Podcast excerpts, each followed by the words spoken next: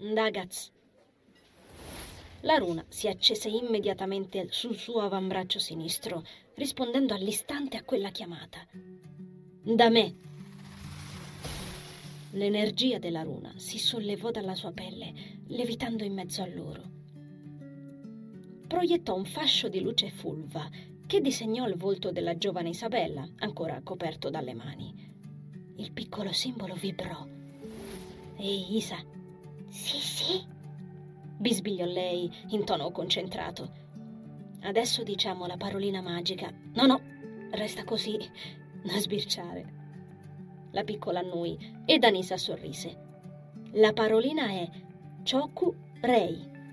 Lo puoi dire? Ciocco Rei. La ragazza ridacchiò ancora. Molto brava. Il simbolo Reiki di potenziamento sfociò dall'aura di Isa. Si mischiò al calore della runa, legando le due energie.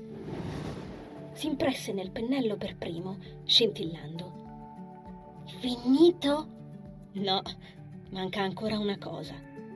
Nel momento in cui la voce di Anisa si unì a quella di Dennis, tutti i presenti provarono un tremito. Sembrava che le voci si fondessero in una soltanto. Rudy sentì che la realtà crepitava attorno a loro, similmente a quando Nazar aveva bloccato il disastro nella sua stanza quella mattina. Regina vibrò, miscelandosi ancora una volta al potere di Rudy. La scaglia bloccata nel petto di Dennis sbocciò, fiorendo come una rosa tardiva.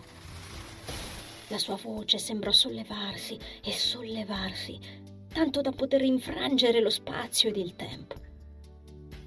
La sua energia di lucente, finalmente libera ed a piena potenza, gli esplose attorno, invisibile a tutti gli occhi dei presenti, eccetto Anisa.